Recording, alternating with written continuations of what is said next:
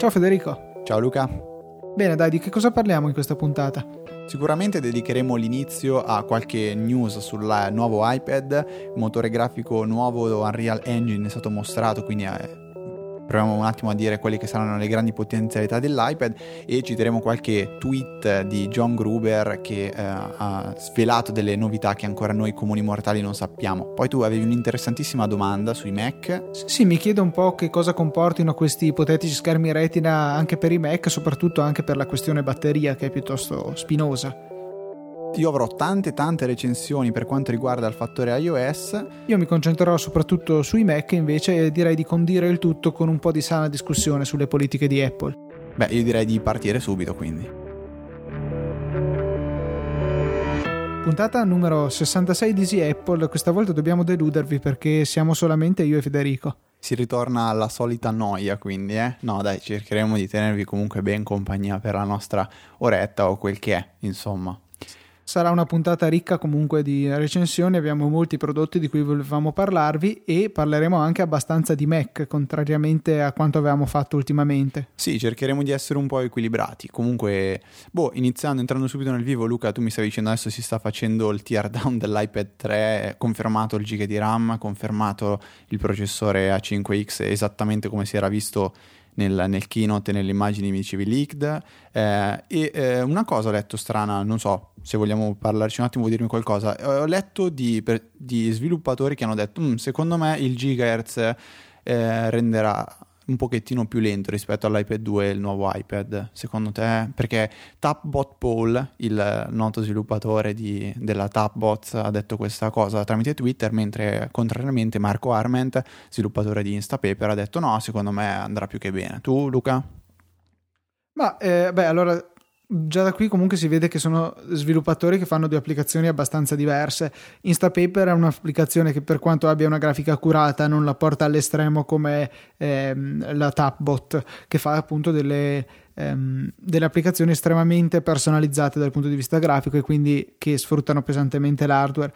Eh, ma io credo che comunque ci troveremo più o meno allo stesso livello dell'iPad 2. Eh, non credo che si avranno regressioni, direi proprio di no, eh, ma nemmeno dei miglioramenti. Non pensiamo di vedere la stessa differenza che abbiamo avuto passando dal primo modello di iPad al secondo.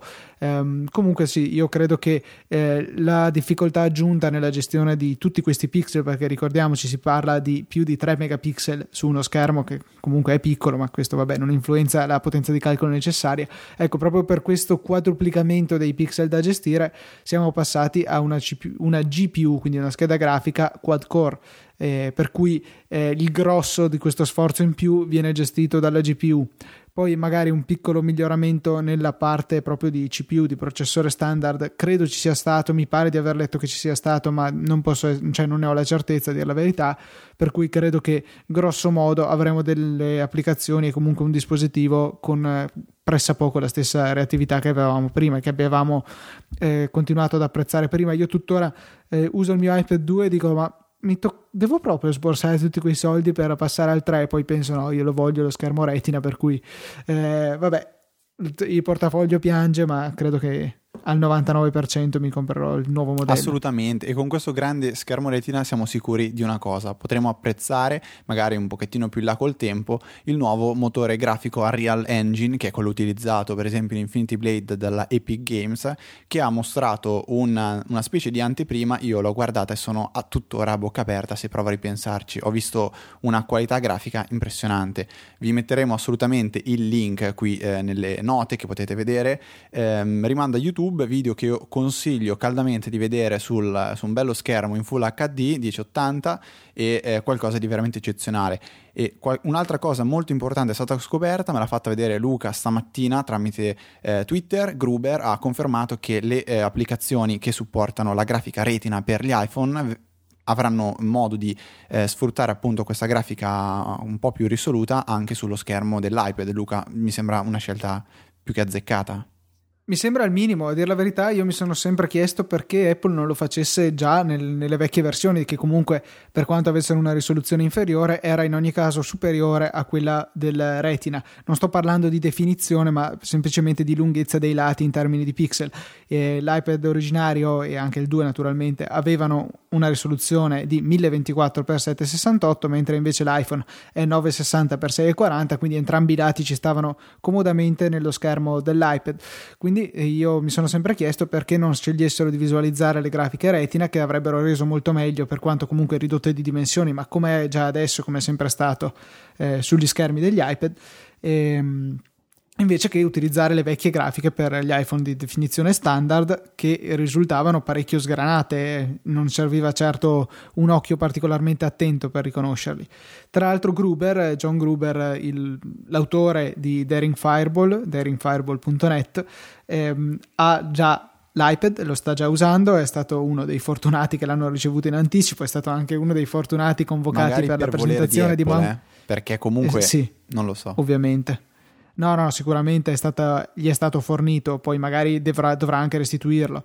Eh, però comunque abbiamo capito che ormai John è entrato nella cerchia di, dei benvoluti di Apple, per quanto eh, non, la cosa non mi stupisce perché è sempre abbastanza eh, positivo nei confronti di Apple. Lui cerca di apparire abbastanza critico e imparziale, ma imparziale non è, è dal lato di Apple, mi sembra di, evidente leggendo Daring Fireball, ma entro certi limiti comunque credo che siano condivisibili le sue posizioni. Sì, comunque anche quello che è il podcast in assoluto più ascoltato in America e più apprezzato, The Talk Show, e in cui anche quando cioè diciamo non, non, dice mai non mette mai una parola fuori posto secondo me dice sempre quello che va detto e lo dice nel modo giusto anche quando gli è stato chiesto 3-4 puntate fa, proprio quella dedicata alla presentazione di Mountain Lion sul finire dell'intervista, quella che per me è stata quasi un'intervista, gli è stato chiesto se ehm, cioè, ci hai detto tutto o c'è qualcosa che non ci puoi dire? Lui ha detto no, no, no, gli ho detto tutto. E la, e la controdomanda è stata fantastica, è, è stato chiesto ma se tu, ehm, se tu sapessi qualcosa e non ce lo potessi dire, non, non ce lo potresti dire, mentiresti? Cioè, ce lo diresti o no? E lui ha detto, no, non mentirei, quindi fa, ha preso quello che è un ruolo molto importante per Apple, comunque secondo me diventerà uno dei, un ottimo mezzo di comunicazione interposto tra Apple e gli utenti. Sì, Apple ha tutto l'interesse che si parli dei suoi prodotti, eh, però non vuole che appaia come dirett- una sua diretta emanazione, insomma, cioè quello che può scrivere lei su apple.com eh, va bene, però è evidente che viene da lei ufficiale, quindi non parlerà mai male dei propri prodotti. Eh, invece si cerca di distribuire il proprio pensiero attraverso questi emissari che eh, vogliono sembrare un po' più imparziali, anche se poi no, così imparziali non lo sono. Ecco, prima di saltare nel vivo, nel vivo delle recensioni o comunque delle, delle cose che vengono da, dalla nostra testa, per dirla così, c'è un'ultima Mm, cosa secondo me molto interessante, o meglio, ultima per, per quanto riguarda la, la mia scaletta. Eh, ti ho fatto una domanda un po' tra bocchetto io in questi giorni, Luca. Ti ho chiesto: secondo te i prossimi Mac che si vocifera avranno un nuovo display retina?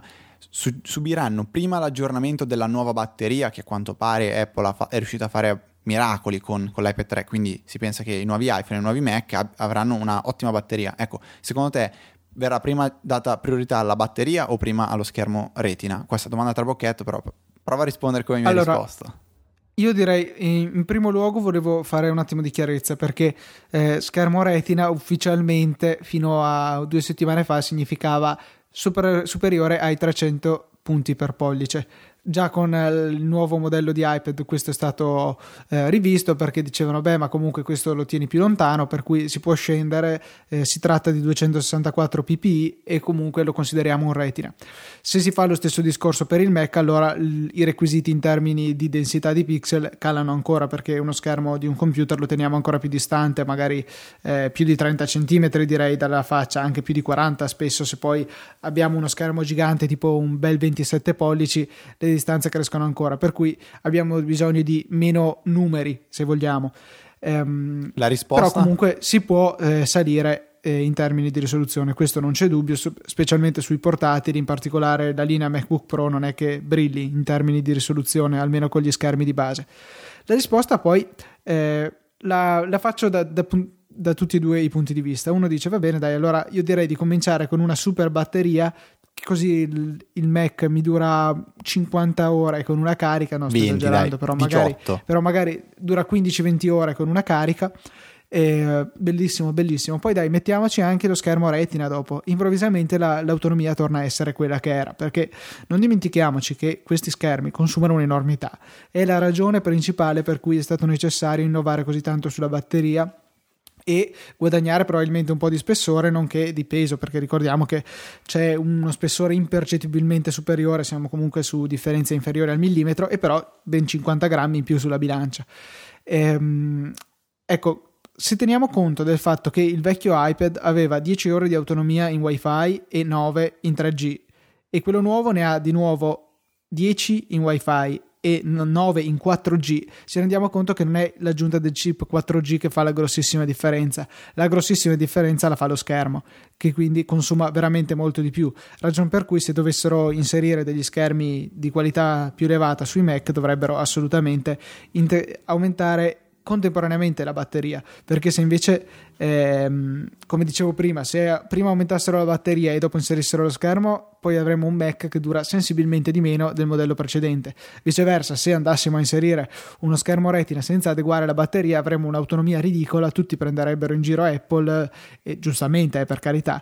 Per cui è necessario che queste due innovazioni vadano a braccetto sì, eh, ovviamente la risposta era questa. Io ripeto, l'ho sentito, non ripeto, forse non l'ho ancora detto, l'ho sentito dire, eh, ho sentito fare questo ragionamento giustamente nel podcast di Sean Blank e, e Benjamin Brook, mi sembra si chiami, non vorrei dire una stupidata, The BNB. Si chiama BNB Podcast, B&B esatto, podcast. lo trovate su Instacast, sezione podcast inglesi, scorrete un po' eh, Devo ammettere che ci sono questi ragazzi che fanno delle, delle grandi pensate comunque... Eh, cioè riescono a farci ragionare veramente bene loro apprezzo apprezzo assolutamente Luca eh, direi che la parte iniziale così un po' riflessiva io per quanto era nella mia scaletta ci siamo eh, direi che potremmo iniziare a palleggiare a, a mo' di tennis con le, con le recensioni o comunque con questi prodotti di cui abbiamo t- tanto da parlare tu che dici? Sono d'accordo e propongo che parta tu, visto che io ho appena fatto tutto questo discorso infinito su questa risposta ragionata alla tua provocazione. Guarda, io qui sono veramente incasinato. Eh, partirei da una di quelle, di quelle, applicazioni che ultimamente mi ha veramente colpito. Si chiama Listbook, è di eh, No Identity, che è la stessa software house che ha sviluppato Moneybook, applicazione che come, come, abbiamo già ripetuto, è, è, entrata tra le mie preferite in assoluto per la gestione delle finanze. Ecco, lì... E anche tra le mie preferite, è, è quella che utilizzo con più soddisfazione. Assolutamente, anzi eh, approfitto per dire che è esattamente un anno che utilizzo Moneybook e sono contentissimo. Eh, e hai speso quanto? Un milione e duecento? No, no, no, no, no, no, no, questo sono affari miei, non ve lo dirò mai. Comunque... Eh, primo, il primo impatto con l'Eastbook è eh, eccezionale, soprattutto per quanto riguarda il prezzo e quello che viene offerto dall'applicazione. Si parla di 1,59 euro per un'applicazione universale e supporta la sincronizzazione con iCloud. Sto parlando di un'applicazione che gest- serve per gestire delle liste di eh, task, quindi di, di to-do, di, di impegno, di, di, cose da fare o anche magari per la lista della spesa. La interfaccia grafica e l'esperienza d'uso sono fantastiche. Eh, naturalmente avremo tutta una grafica rivista in stile no identity e eh, l'interfaccia grafica eh, sarà un po', se avete avuto modo di provare, Buzz, ehm, quindi avremo una, una parte in cui si lavora e a modi, ecco quella che ricorda più, è Facebook, diciamo abbiamo una Mm, sidebar laterale sulla sinistra che potremo richiamare tramite uno, uno slide verso destra e potremo gestire qui le liste. Liste che sono molto personalizzabili, nel senso che potrete assegnargli un'icona per fare capire subito al primo impatto eh, di che, co- che, cosa ci sarà in quella lista e molto molto interessante la possibilità di ehm, diciamo, attivare il conteggio dei badge per ogni singola lista. Quindi, per esempio, se abbiamo quella dei to do, vorremmo il badge, se abbiamo quella invece per la lista della spesa non ci servirà questo conteggio. Quindi una scelta molto molto interessante.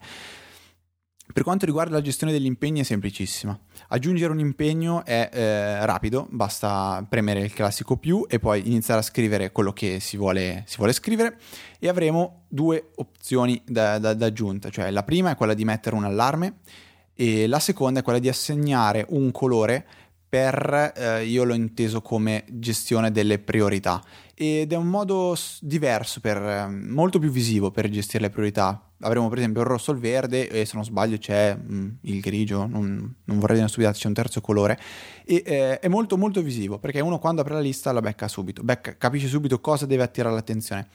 E altra cosa molto interessante per quanto riguarda questa parte di uso è la possibilità di attivare un filtro che mostri o nasconda quelli che sono sta, eh, le, mm, diciamo, gli, gli, gli, gli punti dell'elenco già svolti.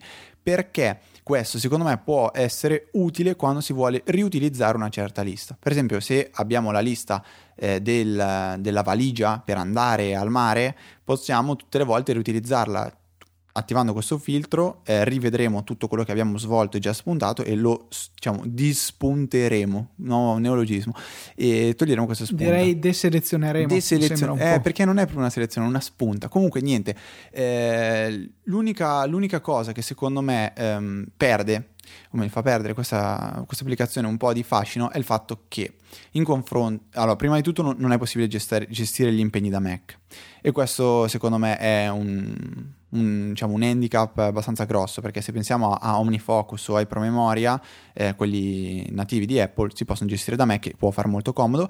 Altro grande, eh, vabbè, eh, ripeto, handicap che hanno tutte le applicazioni non native è quello di non essere integrate al 100% nel notification center come avviene col calendario e col promemoria e eh, ultimissima cosa, dopodiché cedo la parola eh, a Luca, è che non si possono inserire immagini in questi task, cosa che comunque avviene nei, anche nei promemoria di, eh, di, Apple, ma non in eh, OmniFocus eh, dove è possibile inserire queste immagini. Quindi l'Eastbook 1,59 euro, universale, iCloud Sync, grafica fantastica, vi consiglio di dare un'occhiata.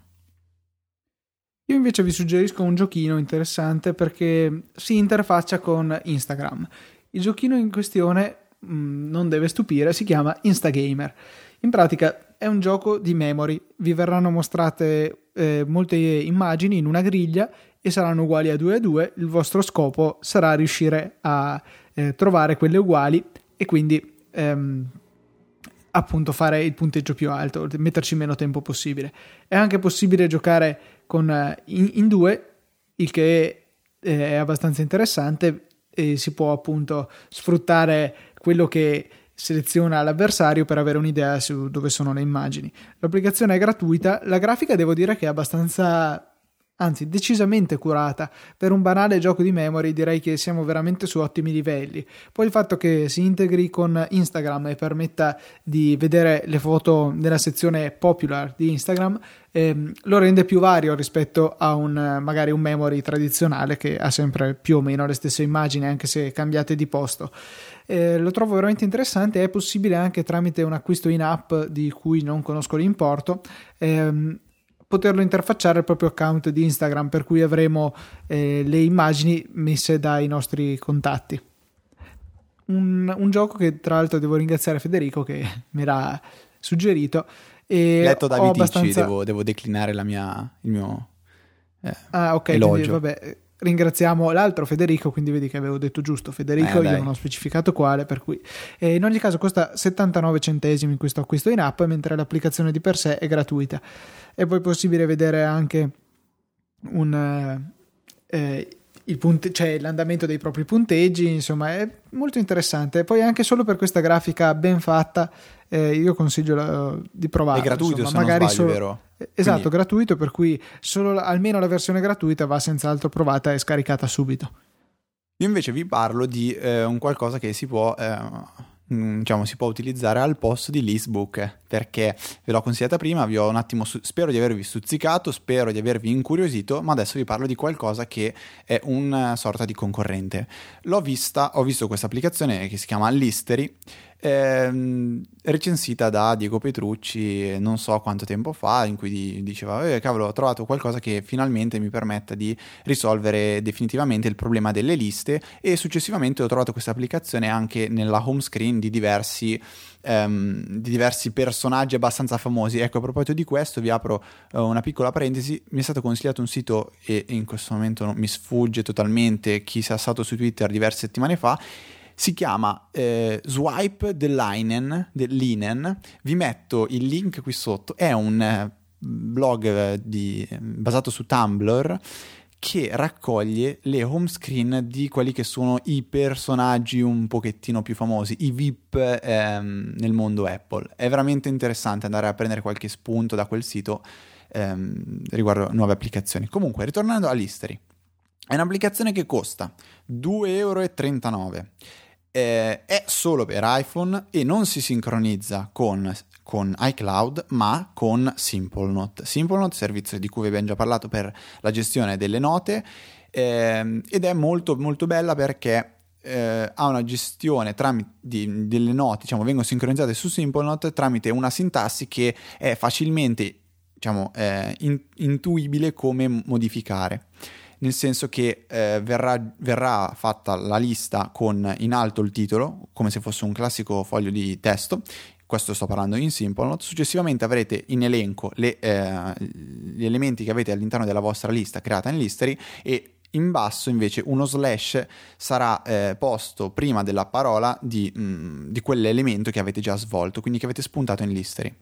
Quindi anche se eh, non è disponibile una sincronizzazione tramite iCloud, avrete comunque una possibilità di gestire queste liste da, dal vostro Mac o dal vostro iPad tramite appunto SimpleNote. L'interfaccia grafica secondo me è stata realizzata in modo molto molto bello e allo stesso modo di Listbook è possibile andare ad attivare un filtro che permetta di vedere quelli che sono gli eventi, gli impegni già svolti, quindi anche in questo caso liste tranquillamente riutilizzabili. Ultimamente si è eh, aggiornata, quasi, direi praticamente due o tre giorni fa, e ha permesso eh, un'integrazione con Due 2, è scritto, che è un'altra applicazione molto utilizzata per la gestione degli impegni, soprattutto dei promemoria, cioè potrete associare a eh, degli, degli impegni in Listery delle sveglie dei promemoria con Due e successivamente ritornerete all'applicazione Lister. Quindi un'integrazione fatta molto bene eh, che non, non, renderà niente macchinoso. E altra cosa molto importante che secondo me dovranno iniziare a fare tutti gli sviluppatori è la possibilità di eh, accedere alle loro proprie applicazioni tramite quello che viene definito scheme URL detto proprio alla italiana ovvero accedere all'applicazione tramite un eh, link che diciamo, può essere sfruttato da altre applicazioni quali il Launch Center o Safari. Se voi per esempio provate a, a prendere Safari, scrivere nome applicazione nell'URL due punti slash slash. Se vi va bene se l'applicazione lo supporta Safari vi aprirà l'applicazione che, di cui avete scritto il titolo. Questo è il sistema che utilizza appunto Launch Center per eh, farvi aprire velocemente altre applicazioni. Ecco l'History dall'ultimo aggiornamento lo integra quindi se siete dei grandi fanatici del Launch Center potrete utilizzare l'History con questa applicazione. Ripeto 2,39 euro eh, ne vale la pena soprattutto se siete dei grandi utilizzatori utilizzatori di SimpleNote Luca, ti ricedo la parola. Vi consiglio di provare Biller.me, che è una, un'applicazione eh, che in realtà il nome, comple- cioè il nome che trovate sull'App Store è Biller, però non so per quale motivo viene Biller.me quando l'aprite. Costa 79 centesimi, prezzo di lancio, per cui vi consiglio di approfittarne e vi permette di rendere semplice e comodo un compito ingrato che spesso capita di ricoprire quando uscite con gli amici e cioè di tenere i conti su chi deve pagare quanto e se magari anticipate voi i soldi, non lo so, ci sono varie situazioni in cui può essere utile. Dopo aver premuto il pulsante start potete dire la dimensione della festa, cioè quante persone avete eh, da gestire e potete andare da eh, 1 a 16 persone. Notare la bellissima festa per Forever Alone 1, dove uno si può segnare le proprie spese al bar, per esempio. Eh, dopo aver impostato la eh, numero di partecipanti, avremo una schedina eh, stretta e lunga per ciascuno de- di loro. Potrete quindi segnare gli importi dovuti da ciascuno eh, in maniera del tutto semplice, basterà semplicemente toccare la scheda di interesse e poi digitare con l'apposito tastierino numerico che viene messo sotto ehm, quanto ciascuno deve. C'è poi un più che permette di aggiungere ulteriori elementi e per cui potrete avere, non so, anche una cena intera con il dopo cena, tutto quanto eh, ben suddiviso per persona. Eh, finita l'inserimento potete stabilire e questo è molto più utile per gli americani che per noi, la percentuale di tasse e la percentuale di mancia da aggiungere al, agli importi e poi ciascuno verrà suddiviso per ciascun partecipante. Nel nostro caso impostiamo tutto quanto a 0% perché i nostri prezzi sono già comprensivi di tasse e, e non esiste la mancia, almeno non in maniera così pedante come esiste negli Stati Uniti, che trovo tra parentesi molto fastidioso.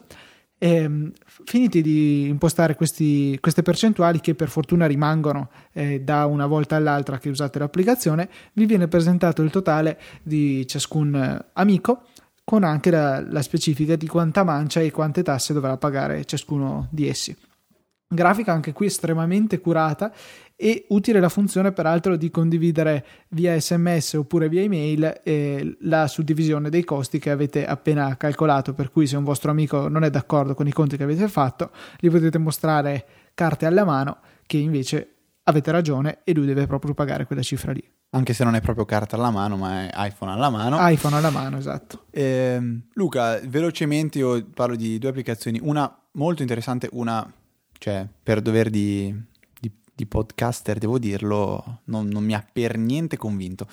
Allora, questa qua, quest'ultima applicazione che non mi è, pur, purtroppo non mi è piaciuta, si chiama No More Socks, di cui av- uh, dovremmo avere anche qualche codice nel caso qualche, qualche utente abbia voglia di provarla. È un'applicazione che permette di gestire le uh, wish list. Le proprie calze. Ah no, no. vabbè dai Luca, il nome trae in inganno. Comunque io quello che stavo cercando è un'applicazione che mi permetta di avere una sorta di wish list eh, sia per me sia per eh, i parenti, gli amici, fidanzata, genitori, in modo da non arrivare mani vuote o non arrivare all'ultimo giorno per dover comprare un regalo. Ecco, secondo me questa è una di quelle applicazioni che nel momento in cui la lanci per la prima volta boh, ti sei già pentito di averla comprata. Perché l'interfaccia grafica perde, perde in partenza, secondo me. È proprio, secondo me, strutturata male. Eh, spesso e volentieri compare un banner nella parte bassa che ehm, viene lì a darti fastidio, tipo di a tutti i tuoi amici di No More Socks. Eh, di questa applicazione che è interessante e tu dici no, cioè vattene via, mi stai dando fastidio. C'è un minimo una minima parte di, di settaggi per eh, attivare dei reminders, de, dei promemoria per i compleanni e poi attivare il, il, vabbè, il lock code, quindi bloccare l'applicazione con un codice, però ripeto, boh, se, se, state cercando anche un'applicazione simile, se volete guardate gli screenshot e se proprio volete mi chiedete un codice che sarò felice di farvelo provare, a me non è entusiasmato.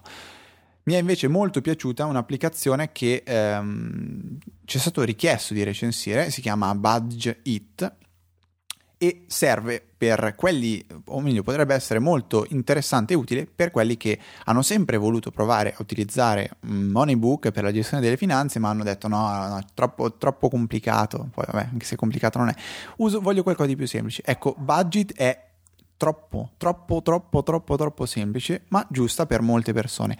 Allora, una volta lanciata l'applicazione avrete due cose da fare sostanzialmente. Il primo è imporre quello che è il vostro limite mensile il secondo è inserire la spesa, tutto in una sola schermata. Inserire la spesa è semplicissimo, avrete due modi, due modi, non modidi. Il primo è quello di toccare sopra il, la, diciamo, il, numero che rappresenta quella che è la vostra spesa e comparare al tastino numerico e qui potete digitare quello che volete. Il secondo è quello di utilizzare dei più e dei meno, sia per quanto riguarda la parte eh, decimale, cioè i centesimi, per, sia per quanto riguarda quelli che sono eh, i dollari o gli euro. Una volta messa la spesa avrete la possibilità di dire eh, in una barra, in una um, casella di testo sotto eh, che recita ho appena comprato e dite quello che avete comprato. Stop. Questo è finito, avete finito. Se volete eh, vedere quelle che sono le vostre spese eh, nel corso del, del tempo, ah, dovrete fare semplicemente uno slide verso il basso e si aprirà una tendina che vi farà vedere quello che avete speso. Stop. Questa è l'applicazione. 79 centesimi per una una semplicità spaventosa ma funzionale e un'interfaccia grafica secondo me molto molto piacevole da vedere. Budget è 79 centesimi nell'App Store. E la mia coppia di applicazioni bella e brutta è, è fatta Luca. Ti ricevo la parola, non so se sei, è già l'ora della, della mega, tra virgolette, recensione di quella roba là. No, non è ancora l'ora. Non Invece è ancora l'ora. volevo darvi un suggerimento pratico. Molti si lamentano del fatto che tutte le foto che fanno vanno a finire in photostream e quindi vengono sparate in giro dappertutto. Per quanto poi adesso con il 5.1 e l'aggiornamento di iPhoto e Aperture per Mac abbiamo la possibilità comunque di eliminare le foto dal photostream. Tra parentesi, non ho ancora testato, ma se non sbaglio, eh, andando a eliminare dal Mac eh, le foto spariscono da tutti i dispositivi, mentre invece eliminando dal dispositivo, e questo sono sicuro, la foto sparisce dal photostream solamente di quel dispositivo. Detto questo, come risolvere questo problema? Beh, un ottimo sistema potrebbe essere usare Camera Plus, eh, applicazione di cui credo abbiamo già parlato ancora molte, molte Urca. puntate fa, che si è recentemente aggiornata era stata famosa eh, all'epoca, ma anzi ancora prima, perché aveva permesso di scattare le foto, pensate voi, con il pulsante del volume. Cioè, a chi è che potrebbe venire in mente una cosa così criminale? Tant'è che infatti adesso ha Mind introdotto... blowing. Sì, tant'è che anche Apple adesso ha introdotto questa funzione, malgrado all'epoca avesse detto no, ma i tasti devono fare solo una funzione, se no gli utenti si confondono, sì, perché siamo tutti stupidi, no? E vabbè, comunque adesso è, ri- è ritornata questa funzione anche in Camera Plus, eh, visto che con iOS 5 è già possibile farlo di serie, e la cosa interessante di Camera Plus, al di là di tutti gli effetti peraltro molto interessanti che è possibile aggiungere alle immagini in fase di post-produzione e anche dei controlli avanzati di esposizione e eh, messa a fuoco separate che è possibile usare in fase di scatto ha la possibilità di far confluire e questa è la funzione, la, l'impostazione predefinita dell'applicazione tutte le foto che vengono scattate in un suo rullino interno. Da cui poi possiamo fare pulizia possiamo elaborare le foto possiamo anche condividerle sui vari social network.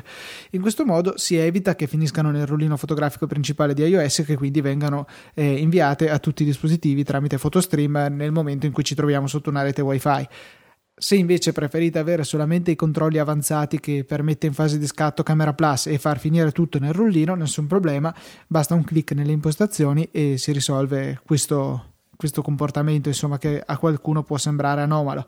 Io ero tra i primi che lo consideravo anomalo senza avere lo streaming foto, adesso direi che ha decisamente senso. Una cosa che hai detto sul, um, quando hai ironizzato un po' sull'utilizzare il tasto del volume come, diciamo, ottura, no, come Sì, esatto, per scattare le foto. dell'otturatore. Eh, esatto, è stata una, è una cosa, secondo me, un pochettino, a me ha fatto un po' sorridere quando ho scoperto che questo, questa, questa cosa si può fare anche sull'iPad, che è assurdo Sai quante perché... foto ho scattato per sbaglio io finché stavo provando quella funzione che permette di, eh, abilitando il voice over, che è una tecnologia di assistenza per gli ipovedenti o i non vedenti, che dice quello che c'è sullo schermo e nel caso della fotocamera dice un volto, due volti.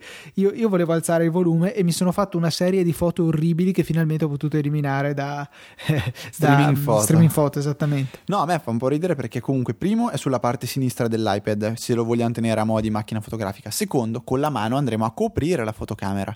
Quindi a questo punto, per coerenza, Apple avrebbe dovuto dire, ok, no, sull'iPad non attiviamo questa funzione, come inizialmente avevano detto. No, il tasto eh, del mu- mute è dedicato al mute e non al blocco della rotazione. Questa Ma che se non è sbaglio, originariamente il primo iPad appena uscito aveva il blocco della rotazione, dopo è Certo. stato rimesso come mute per coerenza con l'iPhone e poi hanno permesso, come è la scelta più corretta secondo me, di permettere agli utenti di scegliere il comportamento che preferiscono.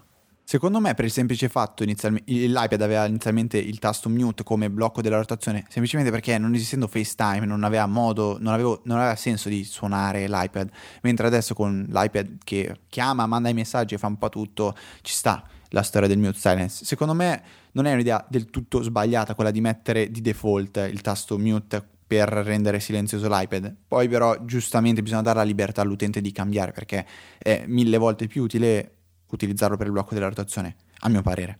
Anche perché comunque per mettere a zero il volume trattasi solo di tenere premuto per qualche secondo, credo due secondi siano sufficienti, il pulsante per abbassarlo, per Due cui secondi sono tanti, fidati che secondo me ne basta uno. Anzi, a volte io voglio abbassare magari di un pochettino, bam, butta a zero. no vabbè comunque de- decisamente è stata una mossa corretta e apprezzata il permettere agli utenti di scegliere. Ok, ritornando sui nostri passi, parlando di recensioni, c'è un'altra applicazione che ho avuto assolutamente voglia di provare. Si chiama Agenda, 79 centesimi per un'applicazione che eh, è universale e che serve per gestire il- i propri, mh, impegni, però questa volta parliamo di calendario. Parliamo di un'applicazione che nasce per sostituire quello che è iCal. Quindi se voi odiate iCal, se non vi piace iCal, correte a guardare Agenda, dategli un'occhiata perché è molto ben strutturata.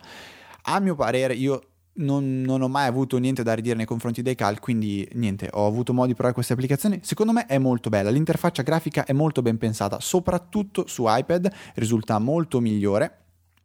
E niente, non fatevi troppi problemi, non preoccupatevi, sincronizza tranquillamente alla perfezio- e alla perfezione eh, i propri, i propri, impegni anche con eh, iCloud e quindi iCal. E anche perché modo... in realtà si tratta di una sola interfaccia esatto. che va ad, esatto. ad, accedere ai dati di sistema che quindi godono di tutti i benefici di iCloud o di, di calendario di Google se avete quella sincronizzazione attiva o perché no Exchange, quello che avete insomma. Ecco, hai detto esattamente la cosa giusta. È come, mm, come se, voless, eh, se provassimo a mettere una nuova interfaccia grafica a quello che è iCal. Secondo me, ripeto, è molto molto bella su iPad, un po' meno su iPhone. Ha una funzione in più che eh, fino adesso io sono sempre stato convinto che mancasse su iCal, soprattutto nella versione per mobile, che è quello di vai alla data, che sono abbastanza convinto manchi su iCal di, di iOS funzione che boh, era, cioè, ce l'aveva anche il mio Nokia N70, e, però iCal non ha, e ripeto, non, non vorrei dire una stupidata, Luca, tu mi, mi confermi? Sì, non, non, l'ho mai vista, non l'ho neanche mai cercata, se devo dire no, la verità. Non esiste, esatto. E è molto molto bella la vista in landscape appunto di agenda sul, sull'iPad, perché fa vedere tutta la settimana eh, in modo intelligente, cioè eh, facendo vedere praticamente in grosso quelli che sono i 5 giorni lavorativi e in più piccolino quello, quelli che sono i giorni eh, festivi, quindi sabato e domenica. E con diciamo, una vista a elenco e pallini colorati che eh, diventano brutti e fastidiosi secondo me nella, nella vista landscape settimanale dell'iPhone. Quindi, boh, è un'applicazione un po' strana secondo me. Va, è universale, ma vale la pena di averla secondo me solo sull'iPad. Poi ripeto, se siete degli amanti di iCal o comunque non, non c'è mai stato nulla che abbia dato fastidio, io vi consiglio di rimanere sui vostri passi. Se invece da tempo che state cercando una, un'alternativa, Agenda secondo me funziona benissimo. Ripetendo un attimo, sono 79 centesimi per un'applicazione universale che si sincronizza perfettamente con iCal e iCloud e eh, funzionano alla perfezione le notifiche. Io invece devo parlarvi assolutamente di un acquisto che ho fatto recentemente, ieri, e vi consiglio di fare. È uscito il Mac Update Spring Bundle si tratta di un eh, pacchetto che contiene moltissimi eh, programmi, moltissime applicazioni utili a un prezzo irrisorio rispetto ai prezzi delle singole applicazioni. Eh, il pacchetto costa 50 dollari, io ho visto la conversione, cioè nel, mm, nel resoconto della carta di credito è apparso come 38 euro e qualche centesimo e credo che li sia valsi. È incluso in questo bundle VMware Fusion, uno dei migliori, uno dei due contendenti, diciamo, al trono di migliore software di virtualizzazione, in particolare per far andare Windows su OS X, che da solo costa 50 dollari, per cui già qui avete ampiamente recuperato, cioè avete già dato un senso all'acquisto. In più ricevete anche altri programmi. C'è Drive Genius, questo 100 dollari costa, che eh, è un, tutta una serie di tool dedicati alla, eh, alla, gestione e alla manutenzione dell'hard disk. C'è anche un tool per la deframmentazione che è abbastanza utile, che, che ne dica Apple, sugli hard disk meccanici. Eh, e letale sugli SSD, quindi non fatelo sugli SSD. C'è poi la possibilità di eh, monitorare la, la, salute del disco e diverse altre funzioni. Adesso vi do solo una rapida carrellata. PDF Pen 5 60 dollari per la possibilità per esempio di firmare un documento PDF un po' come fate con anteprima con Lion che c'è la possibilità di eh, scannerizzare la propria firma tramite la webcam e poi apporla nel PDF ma questo è molto più avanzato permette modifiche più avanzate.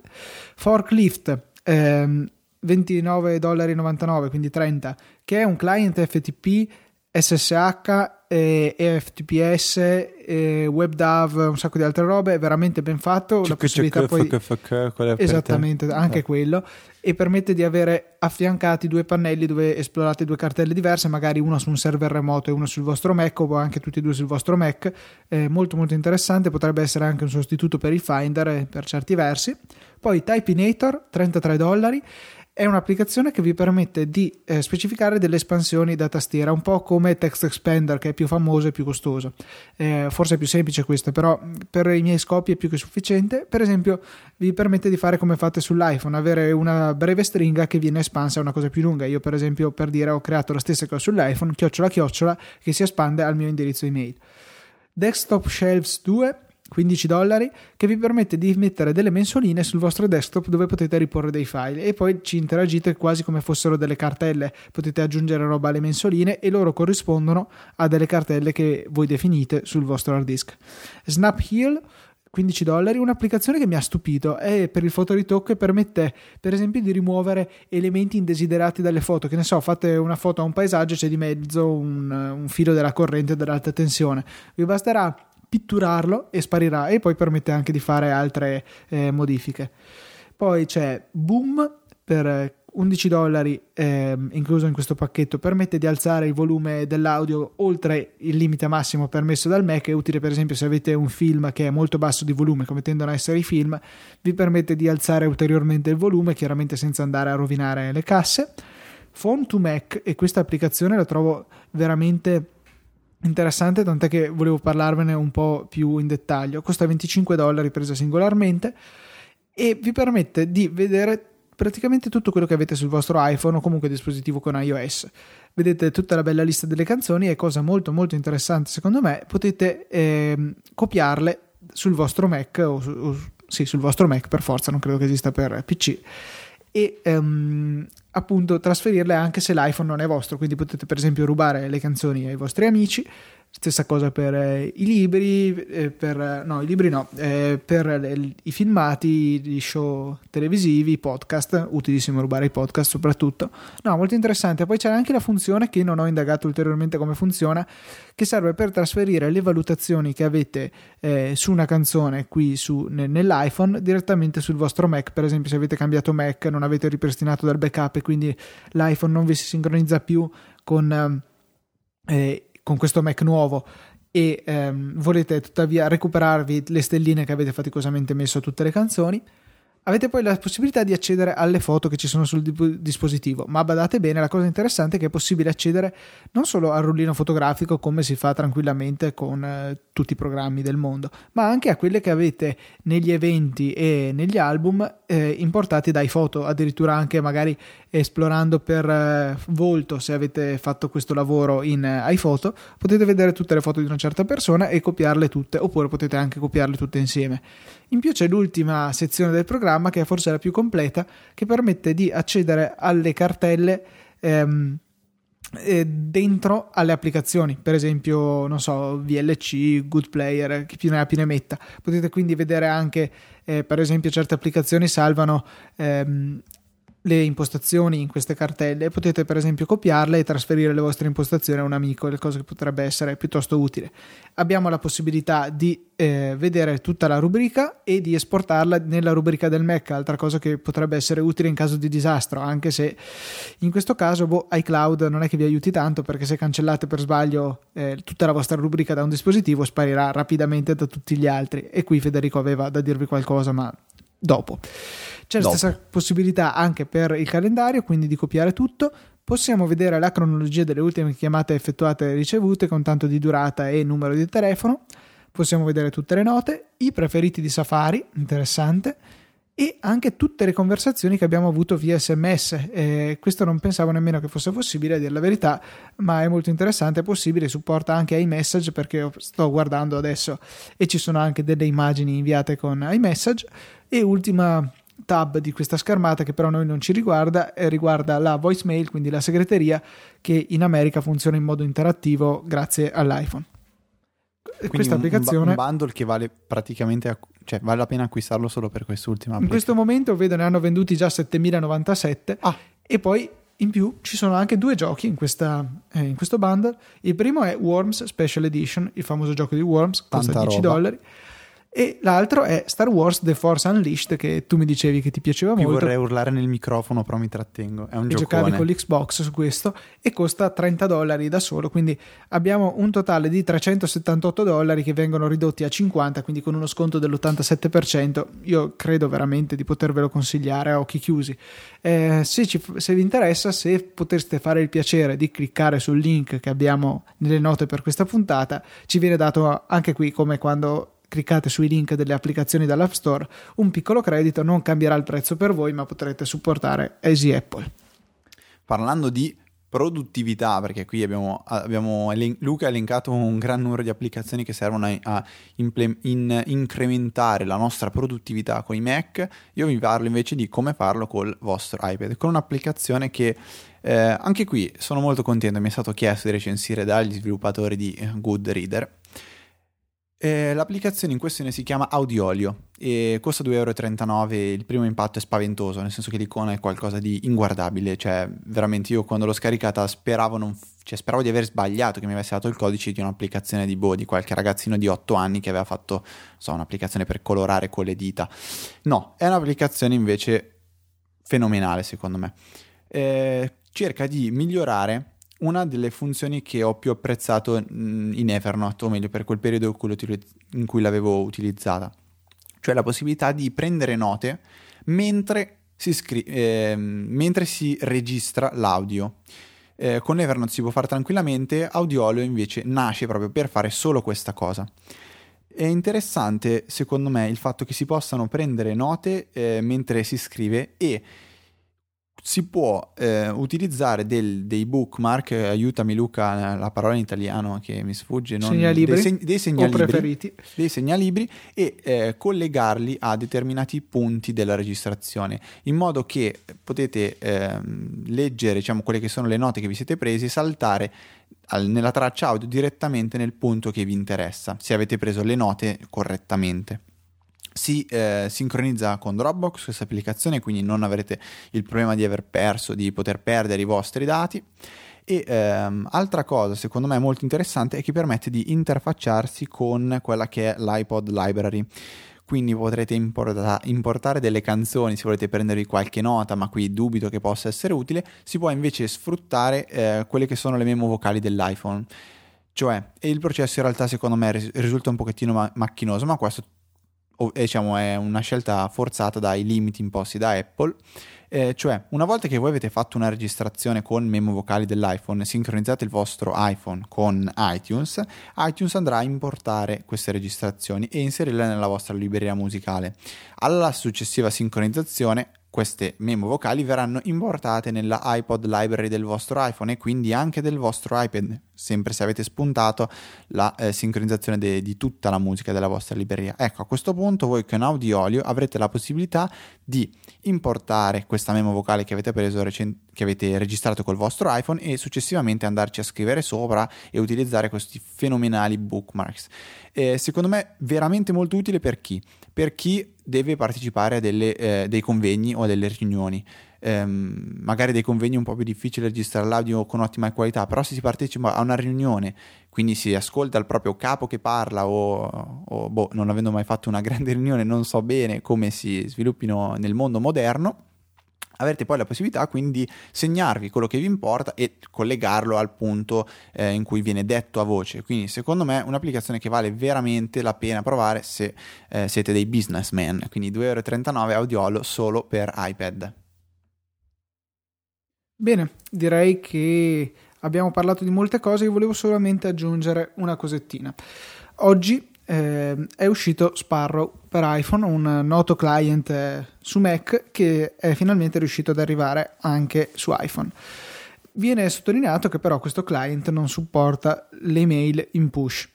Ehm, questo è dato dal fatto che, come abbiamo già detto alla noia, le applicazioni che eh, la maggior parte delle applicazioni, il 99% delle applicazioni, dopo 10 minuti al massimo, ma ge- generalmente praticamente subito, che viene mandato in background, viene congelato e quindi non può più fare niente, non è attiva e quindi non consuma batteria, ripeto, non consuma batteria. Ripetilo un'altra volta, perché c'è una persona che dovrebbe riascoltarlo una terza volta. Cos'è non che non fa? consuma batteria, lasciare le applicazioni in background. Ma quindi neanche se per sbaglio... No, cioè non è che se tipo sono collegato al wifi... No, cioè No, non, no, cons- no, ok, non no, consuma. Ecco. E, e quindi Sparrow non può fornire un controllo continuo delle email e quindi avere le push. Ehm, questo rimane un'esclusiva dell'applicazione integrata mail. Quindi eh, dicevano gli sviluppatori: benissimo, allora sfruttiamo le API che sono fornite da Apple per le applicazioni VoIP, Per tra virgolette, ci, spa- ci spacciamo per eh, un'applicazione VoIP e rimaniamo attivi indefinitamente in background al fine di eh, continuare a controllare se c'è posta. Apple gli ha rifiutato questa cosa, avevano mandato tempo fa agli sviluppatori una versione che sfruttava questo trucchetto e il- è stata respinta dai controlli Store- nell'App Store perché eh, faceva un utilizzo non conforme alle regole di queste API. Ehm, dicevano però che comunque tutto sommato c'è una certa evoluzione nei- nelle politiche di Apple quanto all'approvazione delle applicazioni perché ehm, Sparrow è un'applicazione che duplica palesemente le funzioni già fornite da mail e magari ne fornisce di altre o, o comunque si presenta solamente tramite una grafica diversa. Eh, per cui eh, già tempo fa non sarebbe stato possibile nemmeno approvarla senza push, adesso è stata approvata senza push, quindi eh, gli sviluppatori invitano a eh, prendere parte a una sorta di petizione che c'è sul loro sito per chiedere ad Apple la- una maggiore apertura in questo senso, per permettere di utilizzare le push, poi non so in che maniera tecnica vengano utilizzate, se con questo trucchetto del VoIP che è stato rifiutato tempo fa o comunque in un'altra maniera. Ecco, quindi qui stiamo vedendo che anche se lentamente la rigidità di Apple viene, non dico ridotta, ma quantomeno ehm, spostata in altri ambiti. Quindi quello che prima era un- requisito stringente, cioè di non duplicare funzioni di applicazione di sistema, eh, adesso non è poi più così stringente. Io trovo che questa sia una questione molto importante perché eh, l'uscita di Sparrow e la negazione di, cioè, o meglio, l'impossibilità di utilizzare notifiche push per un'applicazione che non ha senso di esistere, secondo me, senza queste notifiche, appunto, mette alla luce quelli che sono i grandi limiti imposti da Apple per applicazioni sviluppate da, diciamo, da terze parti, quindi presenti nell'App Store. Eh, io rimango sempre fissato col grande limite delle applicazioni che non possono interfacciarsi al 100% col notification center, quindi mettere qualcosa di fisso, per esempio Tweetbot, sarebbe da un certo punto di vista bello mettere un qualcosa di fisso, una specie di widget nel notification center che io andandolo a toccare vado, vado alla possibilità di, ehm, di comporre un nuovo tweet o per esempio eh, chi utilizza iStudiez Pro e lì tiene il proprio orario scolastico sarebbe bello poter vedere come succede col calendario quello che è il proprio orario odierno cose che non sono possibili fare ecco che non è possibile fare attualmente. Eh, sono proprio contento che sia uscita fuori questa questione appunto con Sparrow. Comunque avrete per, per risolvere questo problema delle notifiche, l'avrete già letto magari da mille altre parti, potete sfruttare Boxcar, che è un'applicazione gratuita che offre un servizio di eh, notifiche push per tantissimi servizi e eh, si può interfacciare anche con, con Sparrow e quindi niente, avrete, andrete a risolvere quello che è questo piccolo problema.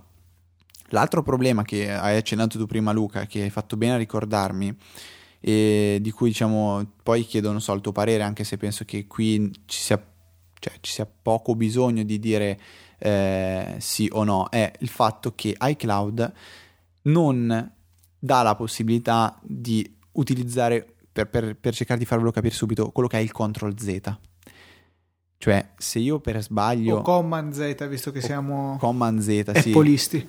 Hai ragione, ho detto un'eresia, verrò frustato e fustigato per questo. Io dico questo, se per sbaglio vi dovesse mai capitare di cancellare il vostro calendario prefe- principale nei cal, voi siete fregati. Voi siete completamente fregati, non avete Beh, la dai, non possibilità a esagerare, c'è sempre Time Machine per tornare C'è indietro Time sul Mac. Machine se diciamo avete un Mac, ma chi utilizza soltanto un iPhone, che cosa fa? Nel momento in cui io, non so, adesso io sono uno che utilizza semplicemente, non so, l'iPad per prendermi gli appuntamenti, non so, ho uno studio, sono un medico, io conosco il medico da cui vado, utilizza solo l'iPad per prendere gli, diciamo, gli appuntamenti delle persone che deve visitare. Quindi lì è praticamente la sua banca dati di informazioni di, di tutti i suoi impegni, su quello che è il suo lavoro. Se per sbaglio un giorno gli dovesse capitare di cancellare questo calendario, per cancellare non sto dicendo perdere l'iPhone o rubarlo, ma proprio cliccare elimina calendario, questa persona è completamente fregata. Non no, dai, di... non completamente, e c'è un modo per, Luca, per riaverlo. Basterà semplicemente ripristinare l'iPad selezionando il backup di iCloud precedente. Non ne sono convinto, perché secondo me qui iCloud ha la priorità. Allora facciamo così, adesso clicca no, su elimina calendario. No, su... sì. no diciamo stupidate. Comunque, cioè, il discorso è questo, io devo... Ehm, cioè, mi sembra un po' strano. Eh, trovo più giusto quello che faccia Dropbox. Cioè, Dropbox comunque ti dice: Ok, io ti cancello il file, però ti do quant'è? 30 giorni? Sì, 30 ti giorni. Do, ti do 30 giorni per andare a riesumare il file che hai cancellato. Ecco, non solo, tu... ci sono anche le versioni che sono estremamente sono... utili. Ok, le versioni è qualcosa in più. Eh, però il discorso è: io non posso stare così, cioè, cioè, dico, ci può stare che ti capiti di sbagliare a cancellare calendario. Per esempio, mio fratello è capitato perché aveva due calendari uguali che si era, gli, si era, si era duplicato uno. Eh, il calendario impegni, quello di default, color, tutti e due di colore azzurro, tutti e due impegni. Lui ha detto, cavolo, ne ho due duplicati, già che cancello questo. Lì, guarda, uno magari ci dovrebbe pensare due volte, però tac, è cliccato e cancellato quello sbagliato, boom, tu sei fregato, cioè ti sei fatto ti, ti, sei perso tutto quello che era importante. Secondo me questa è una cosa gravissima, pesantissimo come, come problema. Poi non so, quello che dici tu potrebbe funzionare, però eh, il problema è che anche cloud cosa fa? Va a distruggere subito sia sul Mac sia sull'iPad, perché io a mio fratello ho detto, cavolo, stacca subito il wifi dalla casa, se ti va bene non ha ancora agito su iCal.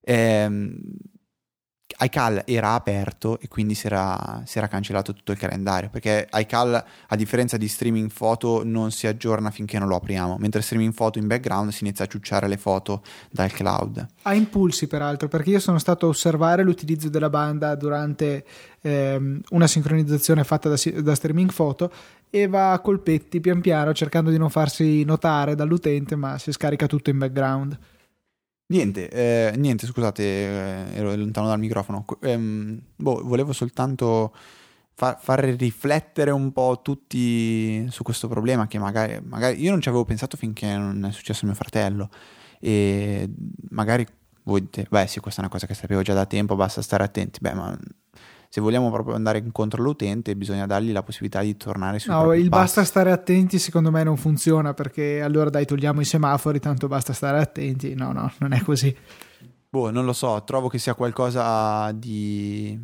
di principale, un qualcosa che va Anche perché poi la concorrenza, se, l'ho già detto altre volte, Google lo permette eh, su tutti i cellulari con Android che sfruttano la sincronizzazione eh, dei contatti su Google, ma anche chi lo usi semplicemente dal proprio account di Gmail, permette di tornare a versioni precedenti, di ripristinare un backup e quindi di salvarsi in caso di disastri autoprocurati come in questo caso. Sì, oppure non so, mettere un qualcosa di stante tipo il calendario lo puoi cancellare solo se vai su iCloud. Cioè, se vai su iCloud da web col Mac, ti colleghi, dai la password, dici cancella, sei sicuro, ok, va bene, cancello, a quel punto lì posso capire che uno non cada in questo errore.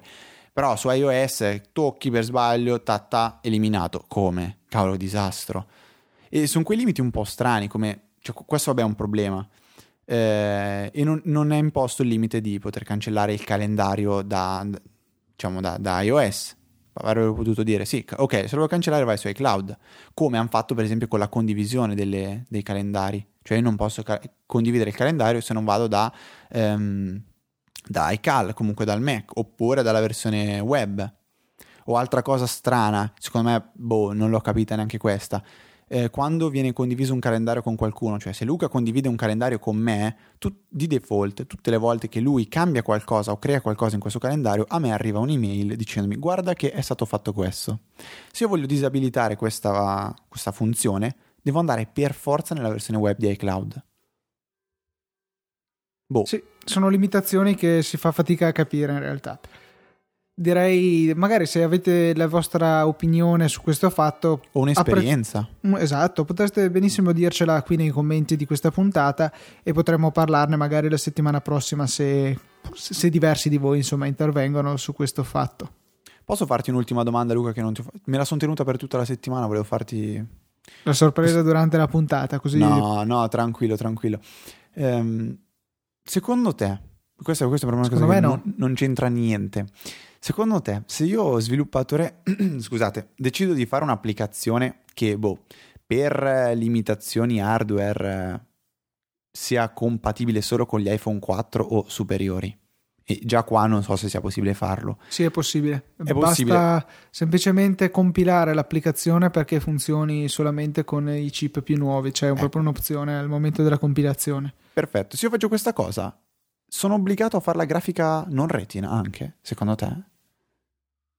O, Boh, cioè, una- so che è una so. domanda che, boh, cioè, magari l'hai letto da qualche parte, è un dubbio che mi era venuto ultimamente. Non ho idea, beh, ma su- cioè, eh, uno saresti stupido, cioè, no, nel senso piano. Eh, ma, no, cioè, no, scusa, ho frainteso. No, no, tu dicevi di fa- cioè, fare solo quella retina e non Sì. fare l'altro. Non pensavo se invece eri obbligato a fare per forza Eh, quella sai retina. che e- secondo me io a questo punto sarei obbligato a fare tutte e due le grafiche. Non lo so. Il che sarebbe ridicolo, insomma. Il che sarebbe perché ridicolo, però l'applicazione insomma, non può fisicamente girare su quell'altro, però... Bella Perché domanda. il discorso è questo: se io questa applicazione poi la voglio installare sull'iPad, l'iPad deve farla girare con la grafica dell'iPhone 3GS. Fino a... Adesso vediamo, magari poi nei prossimi aggiornamenti software. Eh, Ora, io non ho neanche provato. Parliamo ad- di, parliamo di oggi. Ok, oggi adesso io sto aprendo il mio iPad 2 e vado ad aprire un'applicazione per iPhone e vediamo cosa succede. Mi apre un'applicazione con la grafica del non retina dell'iPhone non E questo è retina. sempre stato, però col 5.1 non l'ho ancora fatto. Eh, Wow, no, io- no, no, è ancora, è ancora sgranato. Ok, la prova. fantastico. Quindi io, sviluppatore, se faccio un'applicazione solo per l'iPhone 4, devo comunque fare la grafica non retina.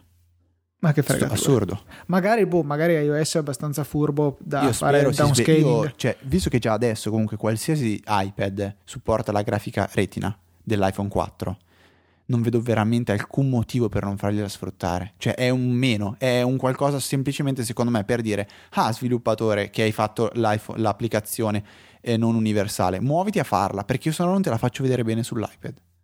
Esattamente. Sì, fai la credo versione HD. L'unico discorso che possa avere senso, secondo me, è proprio quello lì.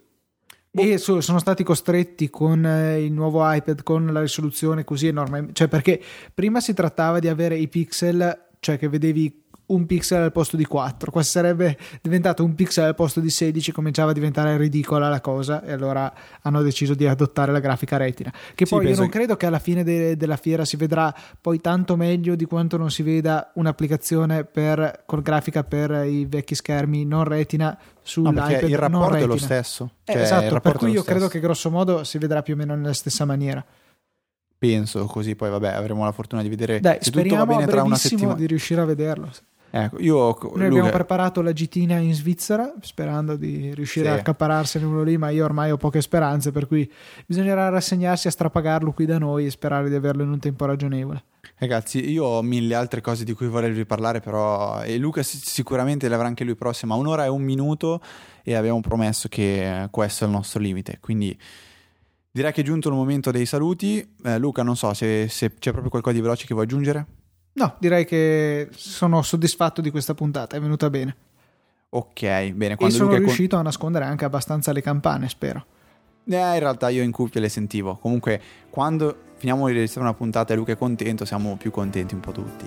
Dunque, questa 66esima puntata di Easy Apple è giunta al termine e ci sentiamo settimana prossima, come sempre, ore 17.00 in punto di venerdì con una nuova puntata di Easy Apple.